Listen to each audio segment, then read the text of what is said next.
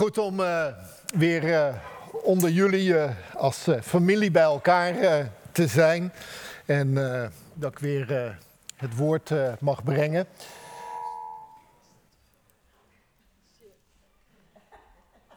Nee? Je, sta, je microfoontje is te ver van je mond vandaan. Nou. Ja? Nee. Ja. Hè? Oké, nou, goed. Prima. In uh, de verschillende gemeentes uh, in ons land waar ik uh, dan ben, merk ik dat iedereen met datzelfde thema bezig is van familie. en ik denk dat dat een, een ontdekking is die we in corona hebben gedaan. Dat we toen het moeilijk werd, we zeiden van, maar wat hebben we nou aan elkaar? Hebben we wel daarin geïnvesteerd? En ik, ik merk het bij jullie, ik merk het in alle andere verschillende gemeentes. De kerk is in eerste instantie een groep mensen, is een familie. En elke gemeente is bezig om dat eigenlijk opnieuw te ontdekken en te zeggen van, maar dat is eigenlijk heel makkelijk. Je moet gewoon bij elkaar komen. Goed, dan kan het soms ook wel moeilijk zijn. Maar het is goed om, uh, om dat zo uh, te merken, ook uh, bij jullie. En op kerstmorgen dan ben ik er ook weer bij. Want dan ben ik bij jullie gelukkig. Ja, ja Trix, dan ben ik er ook. Jij ook? Vorige week had Wilma het over de draad oppakken. Naar aanleiding van Jeremia. De ballingen, die waren weggevoerd uit Jeruzalem, die moesten in een ander land de draad oppakken, want het zou nog wel even duren. God zou vernieuwing brengen, maar niet direct. Dus het is nog even wachten. Verwachten. En waarom nou? Je denkt van, maar is het dan nog niet lang genoeg geweest? Blijkbaar niet. Vandaag eh, richten we de aandacht op wat er dan in Jeruzalem gebeurde en nog ging gebeuren. En dan wordt het duidelijk zo van nee, het duurt nog even, want er moet nog het een en ander gebeuren. En in Jeruzalem zien we dat het van kwaad erger wordt. En daar zit iets heel moeilijks in, wat wij allemaal, ikzelf ook, moeilijk te verteren vindt. Want wat Jeremia zegt is, in dat moeilijk zijn, daar zit God achter. Hij is degene wat hij zegt, die, die uitdrukt, die afbreekt, die vernietigt. En dan denk je van, ho, ho, ho, dat kan toch niet zomaar? Laten we eerst even kijken naar de, de situatie waar we het over hebben. Uh, vanaf 609 voor Christus uh, werd Jeruzalem bedreigd door een nieuwe, veel sterkere vijand. Dat waren de, de Babyloniërs.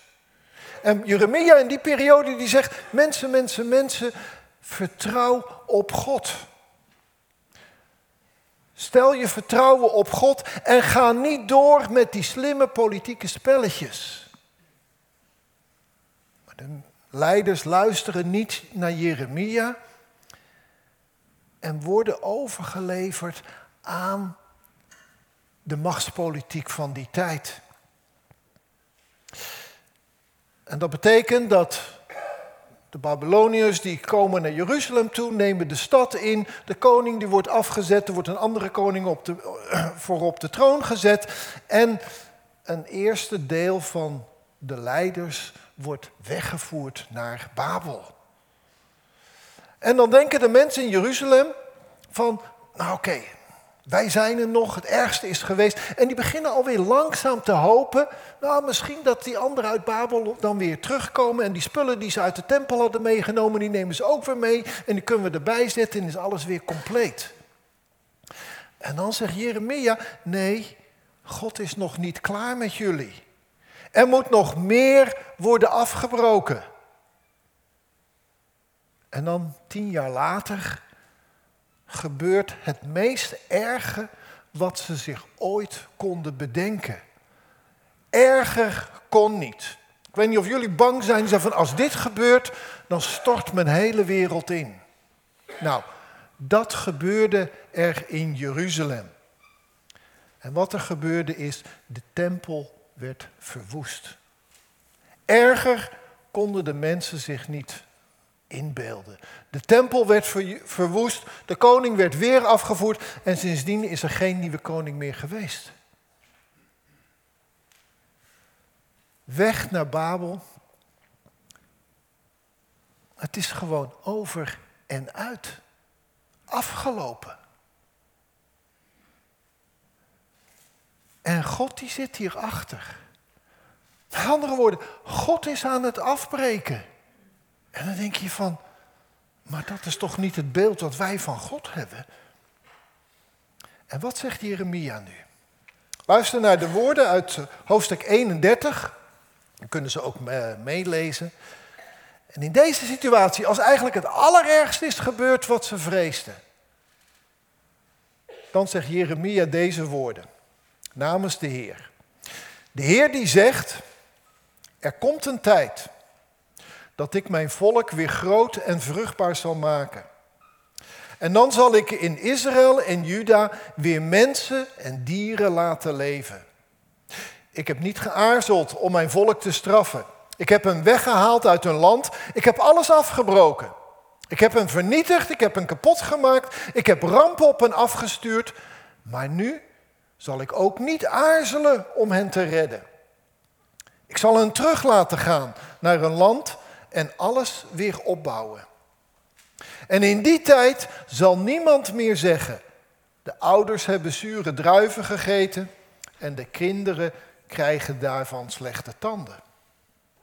Want nooit zal iemand gestraft worden voor de slechtheid van zijn ouders. Nee, als iemand gestraft wordt, is het vanwege zijn eigen slechtheid. En Jeremia gaat verder. Er komt een tijd, zegt God, dat ik een nieuwe afspraak maak met de inwoners van Israël en Juda. Dan zal een andere, dat zal een andere afspraak zijn dan die ik gemaakt heb met hun voorouders toen ik ze uit Egypte leidde. Zij waren mijn dienaren en ze moesten zich aan die afspraak houden, maar dat deden ze niet. En dit zal mijn nieuwe afspraak met de Israëlieten zijn. Ik zal ervoor zorgen dat ze mijn regels kennen. Ik zal ze in hun hart schrijven, zodat ze die nooit vergeten. En dan zal ik hun God zijn en zij zullen mijn volk zijn. Ze hoeven dan niet meer tegen elkaar te zeggen: zorg dat je, dat, dat je God de Heer kent. Want in die tijd zal iedereen mij kennen, van groot tot klein. En dan vergeef ik hun fouten en vergeet ik hun zonde. Jeremia zegt, als alles in elkaar stort, dan zegt hij, er komt een tijd, er komt een tijd dat God alles anders maakt. Er komt een tijd dat het afbreken voorbij is. Er komt een tijd dat er weer gebouwd wordt. Er komt een tijd dat de bodem van de ellende bereikt is en het weer opwaarts gaat. Er komt een tijd dat God zegt, en nu is er genoeg ellende geweest. Dat zijn woorden van Jeremia namens God, die die spreekt als alles uit elkaar valt. Als je het boek Jeremia leest, die eerste 25 hoofdstukken, ik zou haast zeggen, sla ze over, want je wordt er gewoon depressief van. Zoveel ellende. Zeg van, nog meer, dit en dat. En dan, als het allerergste gebeurd is, dan slaat God een andere toon aan. Dan zegt God niet wat je zou verwachten. Ja, nou zie je wel. Dat heb je gewoon aan jezelf te danken. Ik heb je ervoor gewaarschuwd, jullie hebben niet geluisterd. Nou, wie niet wil luisteren, moet het dan maar voelen. Eigen schuld. Wat zou je verwachten? En dat God zegt zo. Ik heb het jullie gezegd, zie je, ik heb gelijk. Maar dan slaat God een hele andere toon aan. Dan opeens laat hij zien wat hij voor ogen had. Wat hij voor ogen had met dat afbreken. Want nu is er ruimte voor iets nieuws. En nu zegt hij, ik ga weer bouwen. God is een God die afbreekt en opbouwt. Afbreken vindt niemand leuk. Maar het is wel hoe God werkt. En als God afbreekt, trekt God zijn handen terug. God trekt zijn handen terug en laat bepaalde dingen gebeuren. En zo functioneert het ook in Gods schepping, in de natuur. En we weten het allemaal. Iemand die jarenlang heel ongezond leeft, moet er niet verbaasd zijn als misschien, het duurt wel even, maar dat op een gegeven moment allerlei gezondheidsklachten ontstaan. Want door die ongezonde levensstijl wordt er iets afgebroken in het menselijk lichaam. Dat gaat dan niet meer goed functioneren. Maar zo ligt het ook in relaties. Als er iemand is die altijd en overal kritiek op heeft. En we zeggen, ja, maar dit is niet goed en dat was niet goed. En als die persoon dan zegt, weet je, er is niemand die naar me luistert. Ik heb eigenlijk helemaal niet veel vrienden. Is dat een wonder? Nee. Want door die negativiteit is er heel veel afgebroken. En soms moet er heel veel afgebroken worden voordat iemand tot inkeer komt. Iemand die heel bewust bepaalde regels van God negeert. kan dan ook op een gegeven moment niet meer verbaasd zijn dat andere gebeden dan niet verhoord worden. Omdat de crisis en de moeilijke tijden soms nodig zijn om tot vernieuwing te komen. Voor God is het afbreken nooit het doel. Maar soms is het nodig voor het nieuwe dat eerst dingen die niet goed zitten afgebroken worden. En afbreken in het heilsplan van God, in Gods economie, betekent ruimte maken. Ruimte maken zodat het nieuwe kan ontstaan. En het is God om dit nieuwe te doen. Voor Juda betekende het dat na een aantal jaren het land weer bevolkt zou worden. Dat ze weer zouden terugkeren en dat het land weer tot bloei zou komen. Maar God zegt nog meer over het nieuwe wat hij doet. Het nieuwe dat komt als dat wat niet goed zit eerst is afgebroken. En er zijn drie dingen.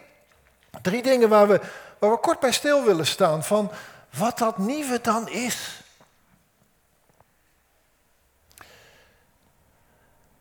Het afbreken. Heb wat plaatjes vergeten. Dus het is het afbreken. En dat kennen we. Maar dan kan er ook in, in stedenbouw, kunnen er nieuwe dingen ontstaan. Die nog veel mooier zijn dan, dan het oude.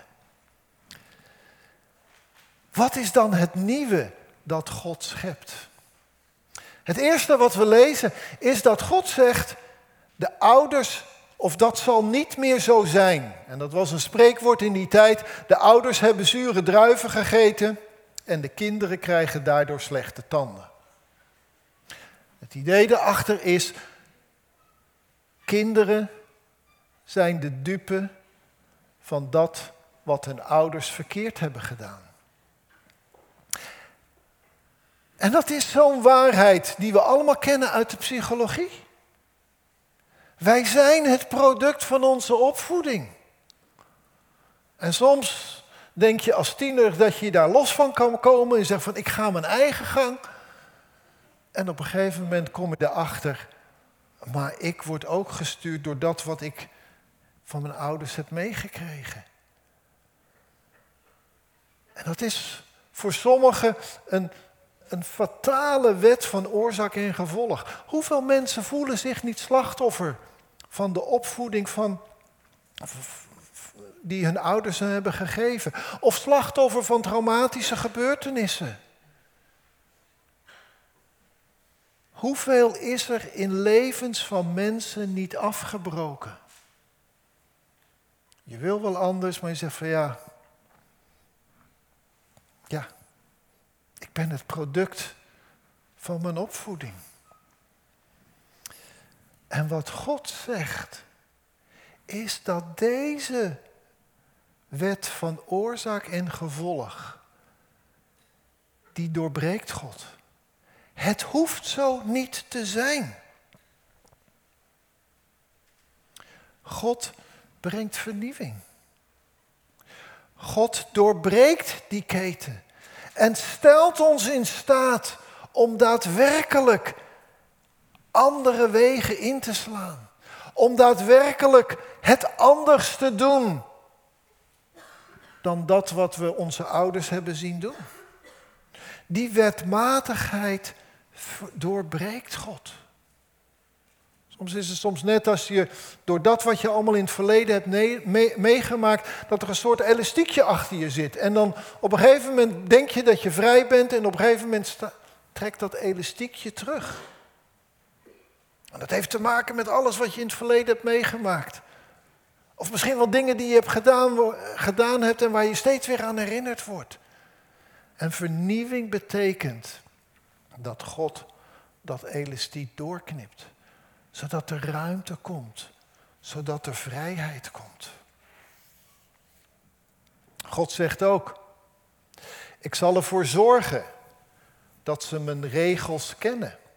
En ik zal die regels in hun hart schrijven, zodat ze die nooit vergeten.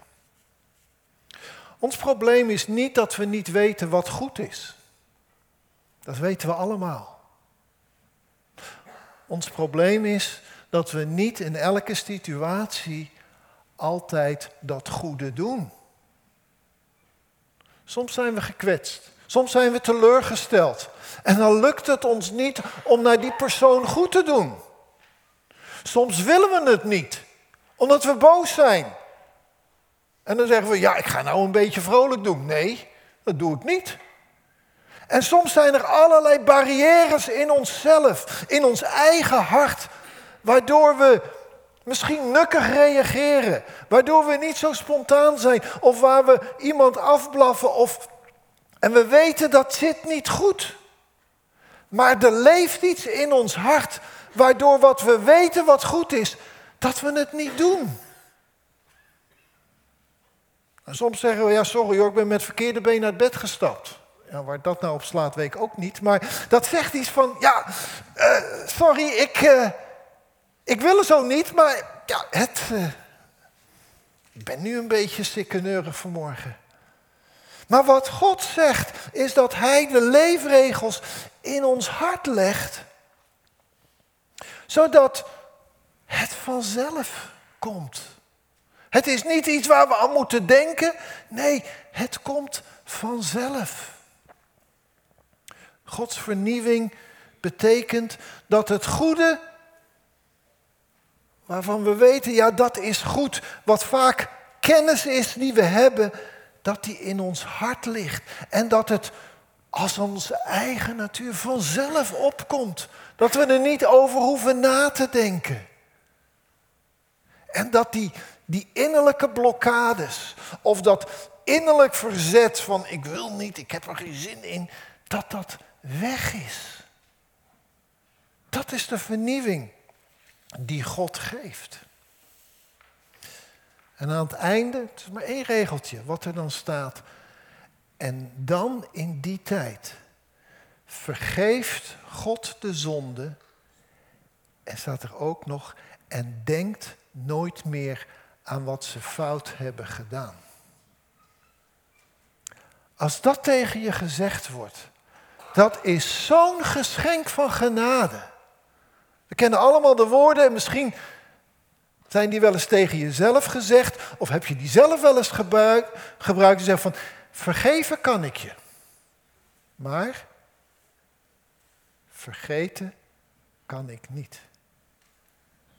Dat is zo'n klap in het gezicht. Omdat je dan weet, iedere keer gaat die persoon weer denken en zegt wel ik heb je vergeven, maar het zit er nog steeds.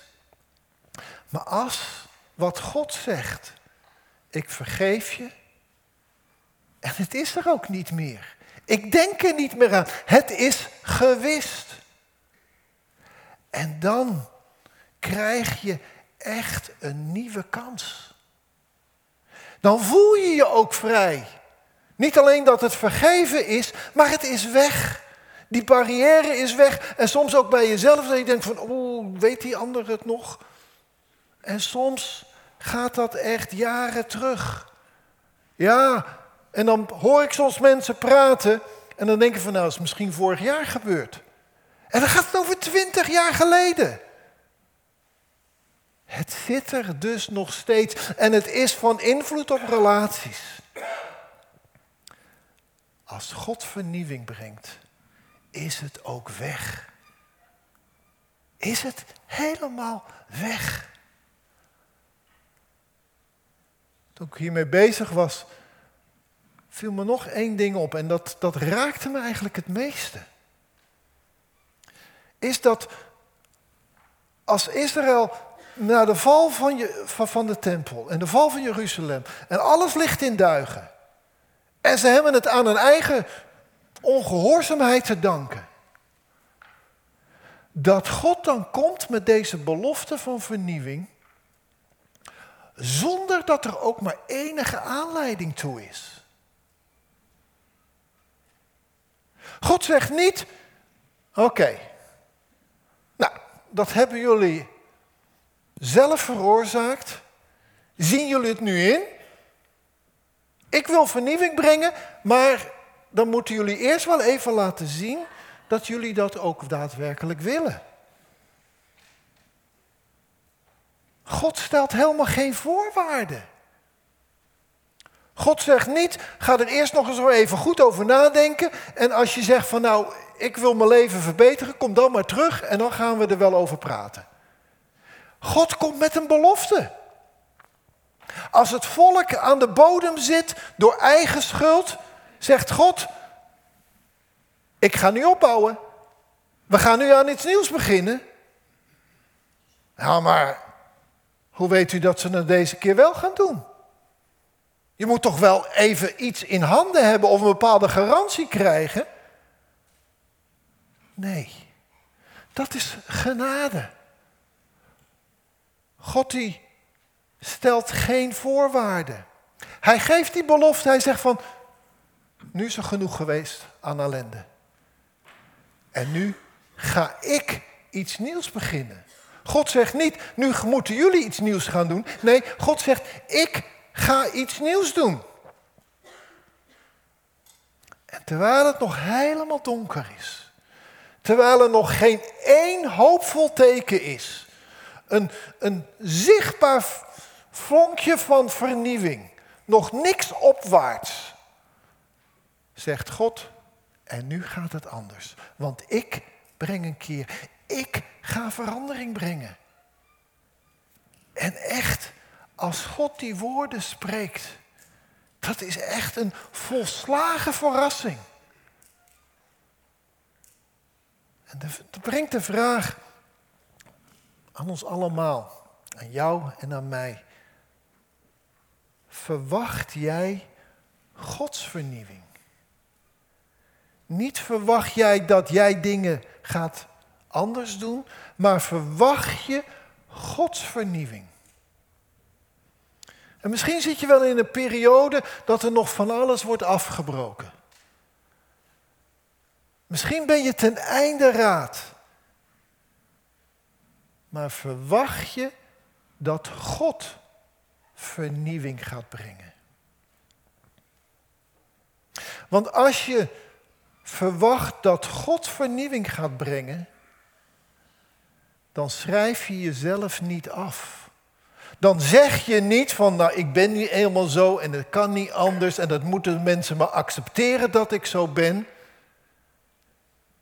En ik heb het geprobeerd en het lukt niet. Je hoeft ook niet te verwachten dat jij het gaat doen. Je moet verwachten dat God die vernieuwing gaat brengen.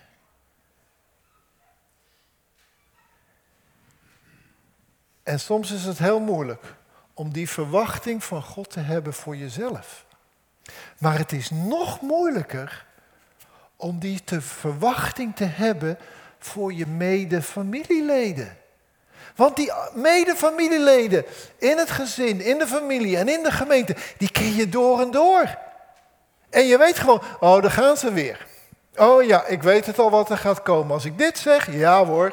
En maar verwacht je dat God in het leven van die andere persoon, die je bijvoorbeeld al kan voorspellen wat hij gaat doen, verwacht je dat God vernieuwing gaat brengen? En dat je dat verwacht, schrijf je ook die andere persoon niet af. En ga je ook niet zeggen, ach joh, daar is niks mee te beginnen. Deug niet, vergeet het maar. Al zo vaak geprobeerd. Als je verwacht dat God vernieuwing gaat brengen in het leven van die ander, hou je op met kritiek te leveren op die ander. Want die kritiek maakt die ander alleen nog maar verder kapot. Maar als je zegt, nee, ik verwacht dat God iets gaat doen, dan spreek je hoop uit voor die ander en naar die ander toe. Dat is wat God doet. God brengt vernieuwing. Als we het in deze tijd van Advent hebben over verwachten, moet ik het zo zeggen, het is, het is een beetje cryptisch. Stel je verwachting op God en verwacht het niet van mensen. Stel je verwachting op God en verwacht het niet door mensen. Want als je het van God verwacht, krijg je hoop voor al die mensen. Niet dat ze het zelf gaan doen, maar dat God het nieuwe brengt in hun leven. En dat nieuwe is onverwachts. Als je het niet verwachtte, Israël toen het helemaal aan de grond zat en ze dachten het is over en uit. Opeens was daar die belofte van vernieuwing. En God ging aan het werk. En het is die verwachting dat God die wonderen kan doen en gaat doen. In ons eigen leven, in het leven van de anderen, in het leven van de gemeente en in Gods eigen schepping. Verwachten we God en stellen we ons verwachting op God en niet op mensen. Want dan zijn we hoopvol voor wat God gaat doen in ons en in de levens van andere mensen. Amen. Hemelse Vader, wat zijn we verwonderd over het geschenk van uw genade waar we het niet verwachten. Dat u vernieuwing brengt. Waar we verwachten dat alles vast ligt. Dat u het openbreekt. Vader, mag dat een, een hoop zijn voor ons eigen leven. Als we misschien onszelf al in een hokje hebben geplaatst, onszelf misschien hebben afgeschreven of anderen hebben afgeschreven. Of onze gemeente hebben afgeschreven, of de wereld eh, hebben afgeschreven, zeggen van het wordt toch niks meer. Maar als wij u verwachten, krijgen we hoop voor onszelf, hoop voor de andere mensen met wie wij leven, hoop voor de gemeente, en hoop voor uw schepping en de wereld. mag die verwachting in ons groeien. En mogen we het van u verwachten. Schenk ons dat geloof. En als gemeente willen we ook bidden in het bijzonder voor Jaap Dijkstra. En ook in deze situatie verwachten we dat u vernieuwing brengt. Verwachten we dat u u ontfermt over Ria, die het juist in deze tijd zo zwaar heeft. Heer, mogen we het van u verwachten. In Jezus' naam. Amen.